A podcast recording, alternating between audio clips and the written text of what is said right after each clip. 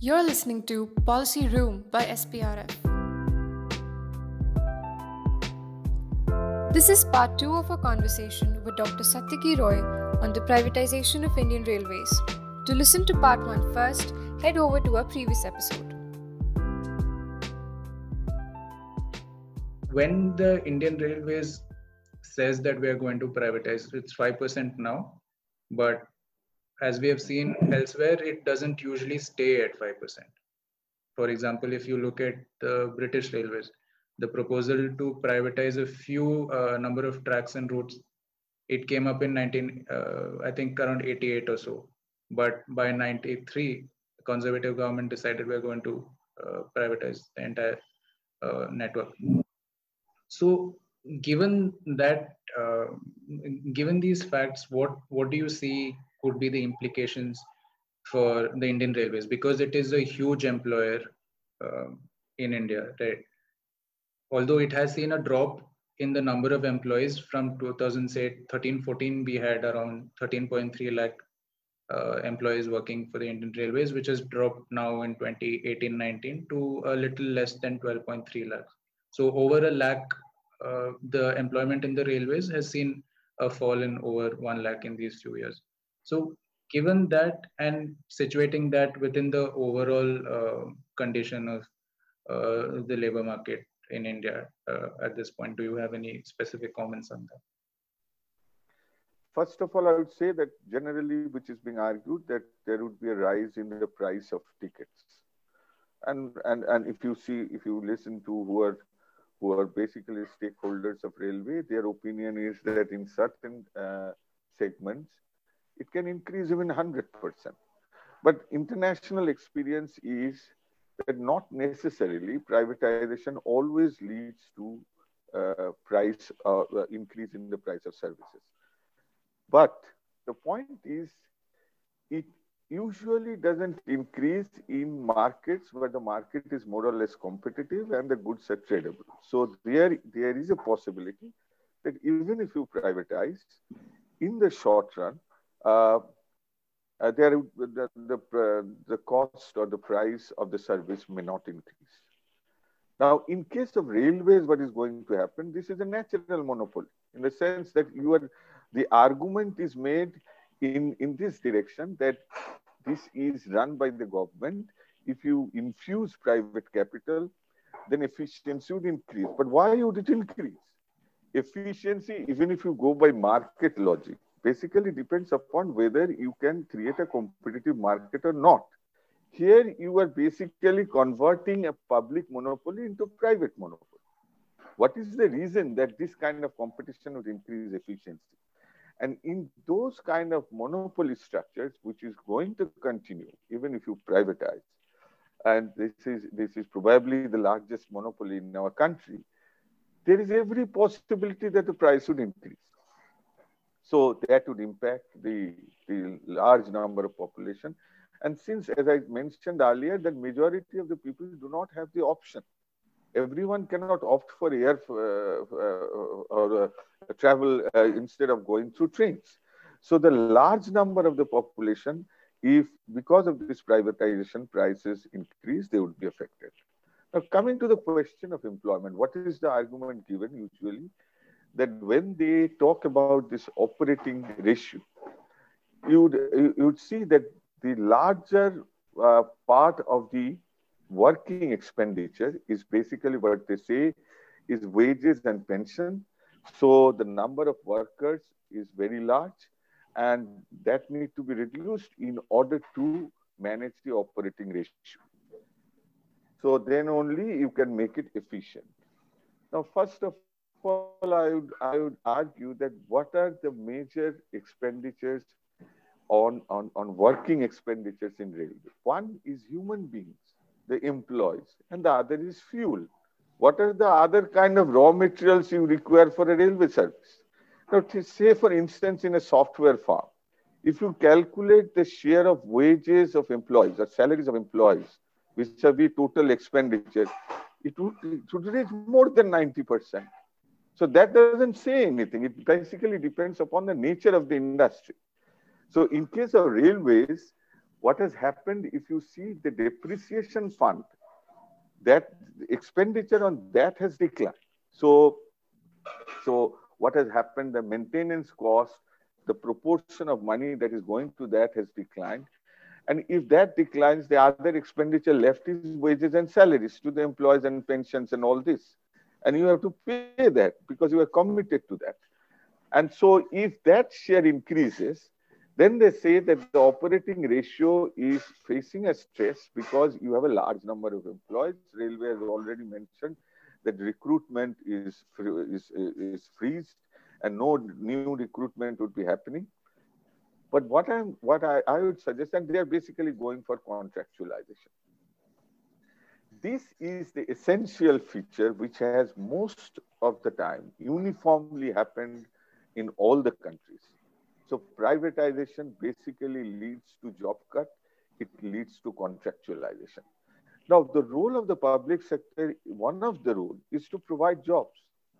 And providing jobs is considered by public sector only. By private sector, it is a collateral effect. They, they, they do not have any intention to create jobs. Only the government has should have the intention to create employment. It also sets the standards that what kind of employment which, which, which should get a social sanction. So a public sector employee has, gets certain benefits, they get certain rights, and that sets the standard, put a pressure upon private sector that, look, if you want to employ, this should be the ideal way of employing people. Now, this is just reversed during this regime. In this neoliberal regime, so you, you look at those public sector employees as if they are the privileged few. So the large number is not getting these advantages. So the argument is why should you maintain these kind of rights and facilities for a few? So let us dismantle that. And I would say this argument seems to me like this, that in a country, there are few people who have very, uh, they, have, they have places to uh, say, reside, they have they have houses. And there are a large number of people who do not have houses. They do not have their own uh, place to stay. Now, if you try to equalize them, what would be your argument? Would you like to dismantle the, the entitlements that these people have? They have houses, those houses need to be destroyed and make all the people equal. Would that be the argument? Or you would suggest that everyone should have their place to stay? They should have their house. So I would say that this kind of argument is applied not only in railways, it is applied in all other sectors. That look, these are the few people who are getting this advantage, which they are not supposed to get. So let us contractualize. And look at the organized sector in India. Even in the organized sector, roughly one third of the employment is already informal. And the labor code, which the government is has already proposed, it is nothing but informalizing the formal employment. So you make hire and fire much more uh, easy and flexible. So this is also part of this uh, this privatization project, which is being which is being suggested by by the government in the context of railways. I would also say that when we measure, and it is as you mentioned that this is not about this government. Across dispensation, the argument and across countries as well. Uh, when you argue in favor of privatization, the necessary argument that is put forward is this that it increases efficiency, it increases the performance of, of, of those services. Now, first of all, I would say that I'm not denying the fact that a lot of restructuring and modernization and reforms need to be done in railways. There is no doubt about that. And if you see the ratio of uh, average ticket fare of passengers to average freight rate, that is one of the lowest in India. It is roughly around 0.3%, and which is even lower in comparing in comparison to uh, developing countries. So there is room for, uh, and there is also um, there is a rationale that not necessarily that people would not accept a reasonable price rise. If you were able to uh, provide a good service. So not necessarily people would say that if the uh, price is increased to some extent, we are not going to pay. So I would suggest that those kind of restructuring can be done. But the point is, how do you measure efficiency? What this, this kind of restructuring is going to do? Particularly through this privatization, what is going to happen when we measure efficiency, we usually measure in the shorter run. And you would say that so the speed of the train has increased, the revenue generated has increased. And so you tend to argue that, look, the privatization has given these benefits. First of all, the impact of privatization need to be assessed in a longer run of time period where you can bring in the impact of distributional effects also. And there you have to see who are the people who are basically excluded from this process, even if the revenue has increased. So that you have to take into account while assessing the performance of a particular sector.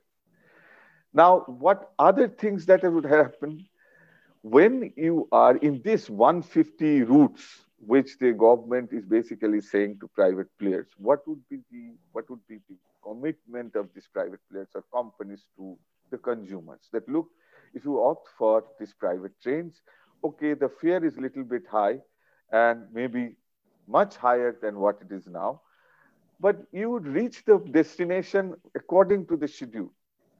Now, how this would be done?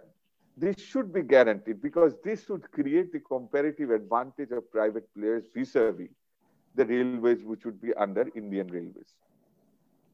First of all, I would argue that you are not proposing uh, to, to give entry to private players, say, for instance, where new railways would be required. The private players are not going to come to set up railways in some hilly places or near forests or tribal areas where the initial number of passengers would be less. What you have done that over a period of time, the market that you have created, the consumers that you have created, and which are areas of potential profit that are been handed over to private players. So these 150 routes are chosen because of that, that there you have created spaces for potential profit over these years. And those are handed to private players. The, the important thing is, again, what you will do, that in order to ensure the time schedule, so Indian Railways, the trains which would be under public sector, they would get lesser space in the railway track. In the sense, they had to suffer delay because you have to you have to ensure a guaranteed time schedule for these private players. So you see in future after this privatization, the more delays would be happening in railways, uh, uh in trains, which would be operated by public sector. And again, this would reinforce the argument that look, again, people would shifting from this public sector to private trains because their time is being maintained. No one would ask that why they're able to maintain time. This has happened also in in air in air uh, uh, aviation industry also in case of air uh, travel also. So the prime segments where you can make profits which gives you the resources for cross subsidization. More and more, you are handing over those segments to private players. You will be giving proper infrastructure. Now, if I ask that how you calculate efficiency, you have to bring in the cost of creating these railway tracks, creating stations, creating signaling arrangement. All these are being used, created by public money. And these would be used free of cost by private players. So when you would be measuring efficiency, my simple point is that all these things need to be taken into account. And in most of the cases, if you take into account these things, you will find that the simple argument that we make using cost benefit analysis that the revenue has increased, passengers are basically opting for private trains rather than public trains, all these things because uh, um, do not actually uh, stand in the sense that uh, you have to use a counterfactual in order to analyze what happens in efficiency. So simply you cannot say that since revenue has increased, so this process is much more efficient. And similarly, the kind of change that you are uh, proposing for, uh, for, for the employment, particularly in a sector like railways, it will create huge unemployment. Already people are saying that many people would be losing jobs. And that would be in the tune of about 3.5 lakhs. This is an initial estimate. So large number of people would be losing jobs. They're proposing contractualization. And at the same time, the price is likely to rise or the cost of travel is likely to rise for the largest section of the population. Uh, Dr. Roy, just a couple of points um, uh, based on the remarks that you've just made. Uh, the first one being really uh, is there any logic or what is the logical fallacy between you know uh, in subjecting uh, and the operations of an institution such as the uh, Indian Railways to say commercial considerations of say profitability? That is the first question that I wanted to ask you. Over you know or prioritizing an objective such as profitability over uh, welfare considerations. That is the first question. Uh, the second one being when you look at uh, the quantum of uh, public sector employment in India, uh, with respect to the uh, entire population as a whole.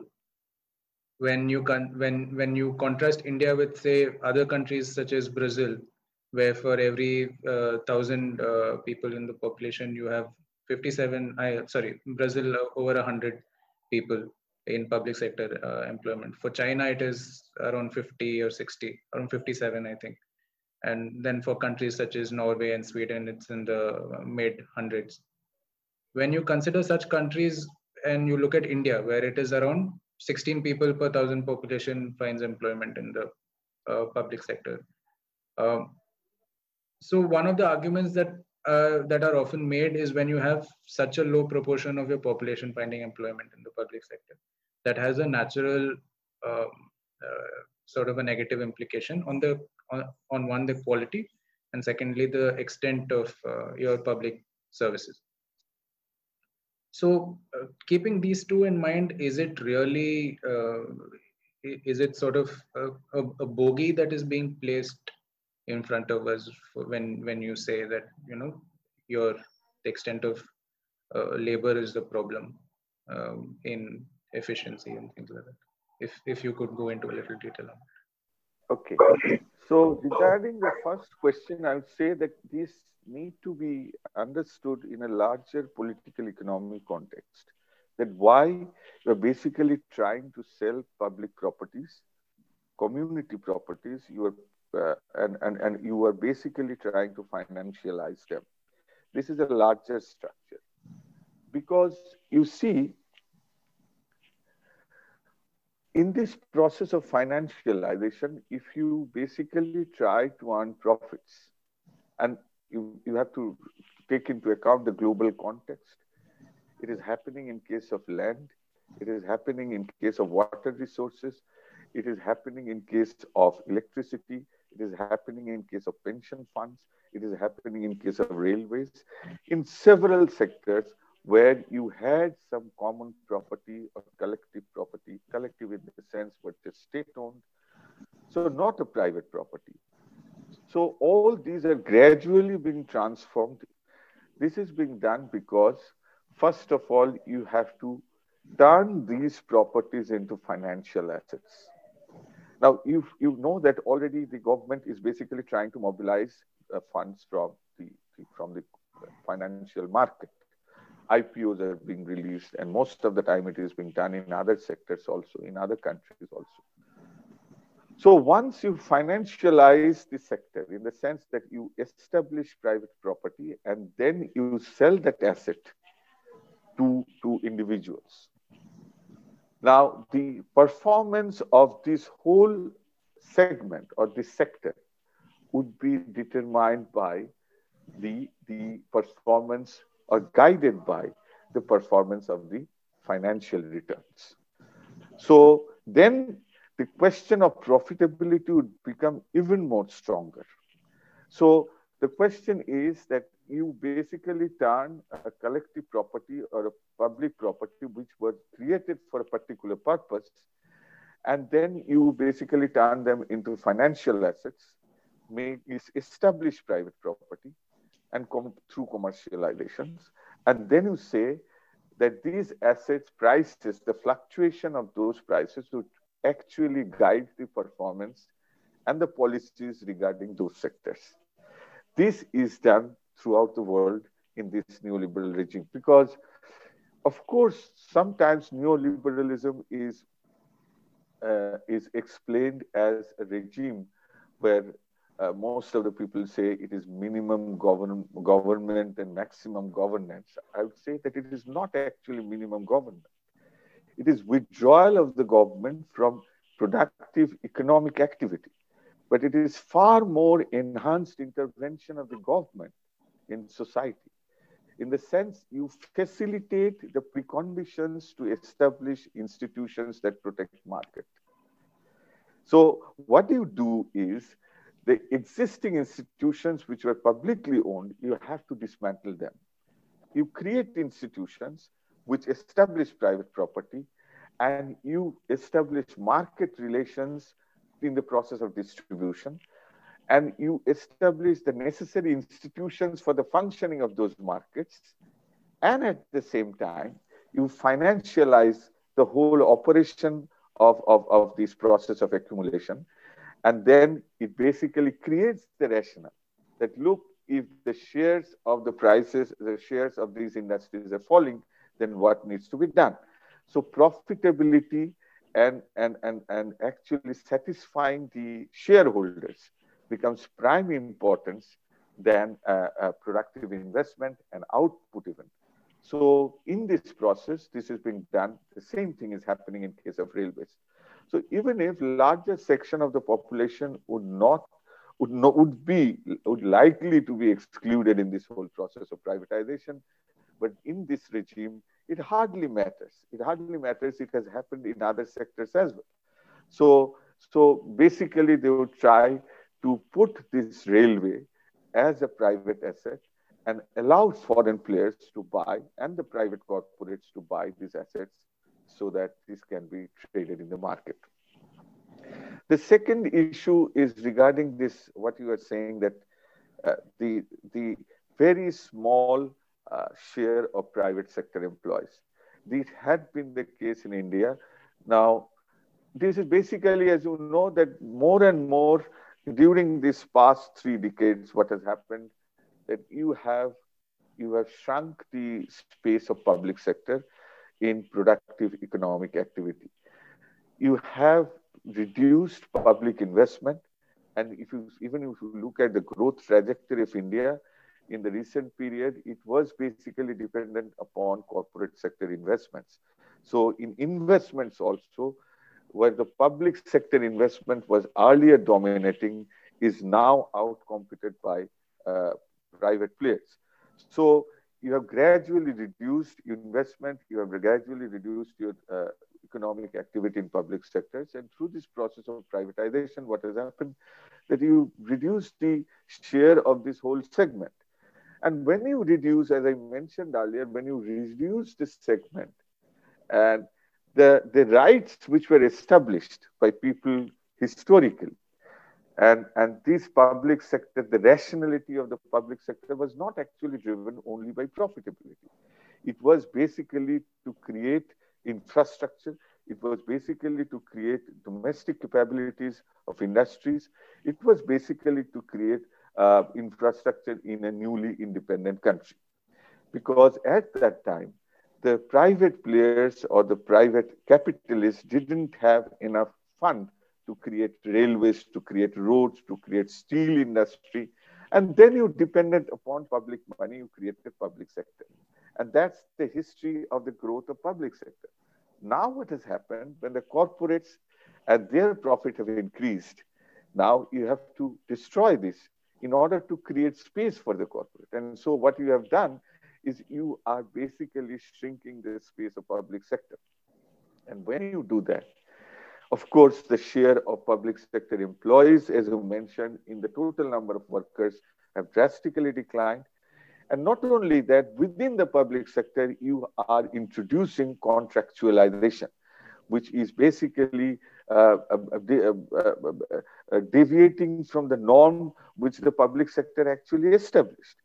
The role of the public sector, as I mentioned, is also to provide a norm of employment. So if this economy, in the economy, if the share of the public sector is higher, then you get a large number of workforce who have established rights, who have certain income standards, who have certain labor rights. And on the basis of that, they argue, they negotiate with the state. Now, what has happened? If the number of these workers have declined, as it has declined because of privatization, people who are working in private enterprises, they are the dominant force. So they make the voice. They make the voice. And if you see a certain shift has happened within the middle class also, vis-a-vis the role of the state in the economy. 20 years, 30 years back, the majority of the middle class constituted people who were working in public sectors, in banks, in insurance, in railways, in schools, colleges, universities. They are the people who are basically working in public enterprises, public sectors, and they were constituting the major voice of the middle class. So their perception about the state vis-a-vis the economy is different from the current middle class because there is a subtle shift has taken place. Now the majority of the middle class are not who are employees of public sector. The majority of the middle class are basically working in private sector, in corporates. And so their, their, their vision about the state and, and their, their uh, perception about the role of the state in the economy and society, we see a drastic change that has taken place also. And now, this infinitely small and very small segment of the public sector employees, they are shown as the privileged few. So, so now the question is that why they should get those rights instead of these rights being replicated to others.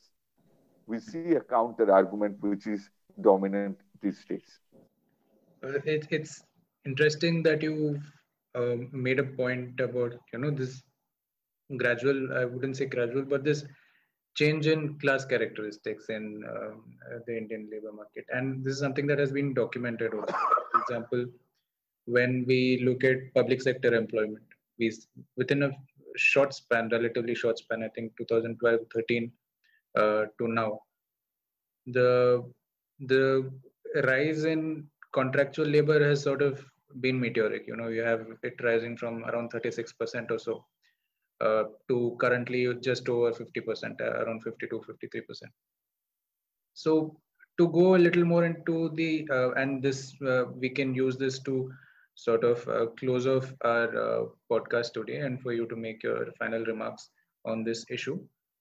Um, to do, delve a little more into the implications of this move this has been documented elsewhere also and um, the boston consulting group in a 2017 report they made a note of how um, with privatization for example in say france italy um, uh, britain sweden they have made a note of how stagnating and low levels of public sector investment into the railways has serious consequences in terms of safety in terms of delays and so uh, and you know other negative consequences for uh, passengers and uh, coming back to India, we also see how this rise in contractualization has, uh, there's no real regulation of any sorts, even when you have the Minimum Wages Act or you have the Contract Labor uh, Regulation and Abolition Act.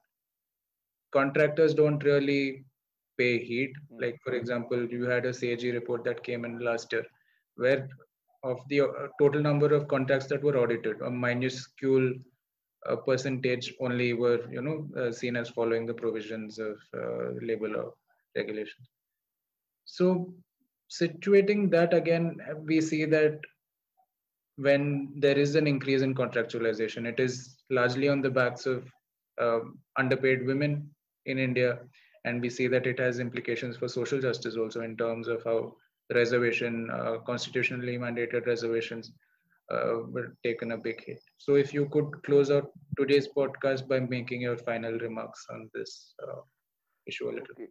See, first of all, I would again argue that uh, this whole argument uh, of, of labor cost being higher and so the problem uh, occurs. Uh, I don't buy this argument, as I say, that just share of share of wages and salaries in working expense doesn't say much. There are, it depends upon the industry. In some industries, the labor is the major input. And I believe that uh, in case of railways, if you consider the working expense, it is supposed to be high, nothing wrong in that. Now, the other important issue is when you are looking for other experiences in other countries, as you mentioned in Britain and France, in other countries. See, privatization was basically used uh, in order to restructure the industry in the terms of ownership, in terms of functioning, in terms of pricing, and also in terms of shedding labor. So all this comes in a package. That has happened in uh, all the countries. And uh, as I mentioned in the beginning, that a lot of modernization, a lot of expansion need to be done. There is no doubt about that in Indian railways. You have to improve your service and you have to mobilize your resources. What this privatization will do, I will give you one example. Take the case of Con Container Corporation of India. Now, if you sell that, they have an ownership of land worth of 40,000 crores. Now, immediately you would earn 40,000 crores. But this asset you were selling forever. So, the, so, so in case of say CRIS, they have huge mines of data which is being accumulated over these years. Once you privatize, that goes to the private sector. So public assets are handed over. That is the prime intention of this process of privatization and financialization. And I do not think that labor is the argument, is actually uh, defendable. And even if you see for other industries also, it is indefensible because even in CII report also does not suggest that this is the main problem in Indian industry. Okay, so every time it is said that labor is the problem, and as you mentioned, that if you consider minimum wage laws, violating the law is the norm, and and there is a social sanction for that. I have never come across a person or a, or an owner or an entrepreneur being put behind bars because minimum he has not paid minimum wages so this has become the norm. The same is the case of contract workers. And once you casualize, when you once you contractualize, what happens is the norms which were being applicable, as you said, in case of uh, reservation uh, on the question of proportion of women participation in the labor market and all this, these are grossly compromised. And so this is going to happen in the largest public sector of our country. And this is going to have a very uh, big negative impact in the labor market because, as I said, that public sectors used to set norms for the labor market as well. It was not only providing service, but it was setting the norm. And if you consider that it is uh, the, the wage and even in the macro level, if you see, there is a sharp drop in the share of wages in value added there is a sharp drop in compensation of employees in total GDP of the country. So the workers are losing out for the past two, three decades in India. So it is not that that they should be posed as a plea uh, that their cost of the labor, since the cost of labor has increased, so we need to privatize. The move of privatization is basically to serve the corporates and to financialize the whole sector. And basically, you rely on market or distribution of these kind of essential services. So here I would end. Uh, thank you so much, uh, Dr. Rai, for taking time of your busy schedule to talk to us about this very pertinent issue. Um, from SPRF, we also have um, a, a, discussion paper on this very issue called uh, Analyzing the Case for Privatization in the Indian Railways that is available on our website. So to all our viewers, I would uh, request you if you want to get a little more perspective on this uh, on this issue, you could uh, go to our website and take a look. And again, uh, Dr. Roy, thank you so much. So it's been a pleasure talking to you. Thank you. Thank you for tuning into another episode of Policy Room, produced by the Social and Political Research Foundation. SPRF is a youth oriented public policy think tank based in New Delhi, working to spark dialogues for a better democracy. Stay tuned for more episodes coming soon.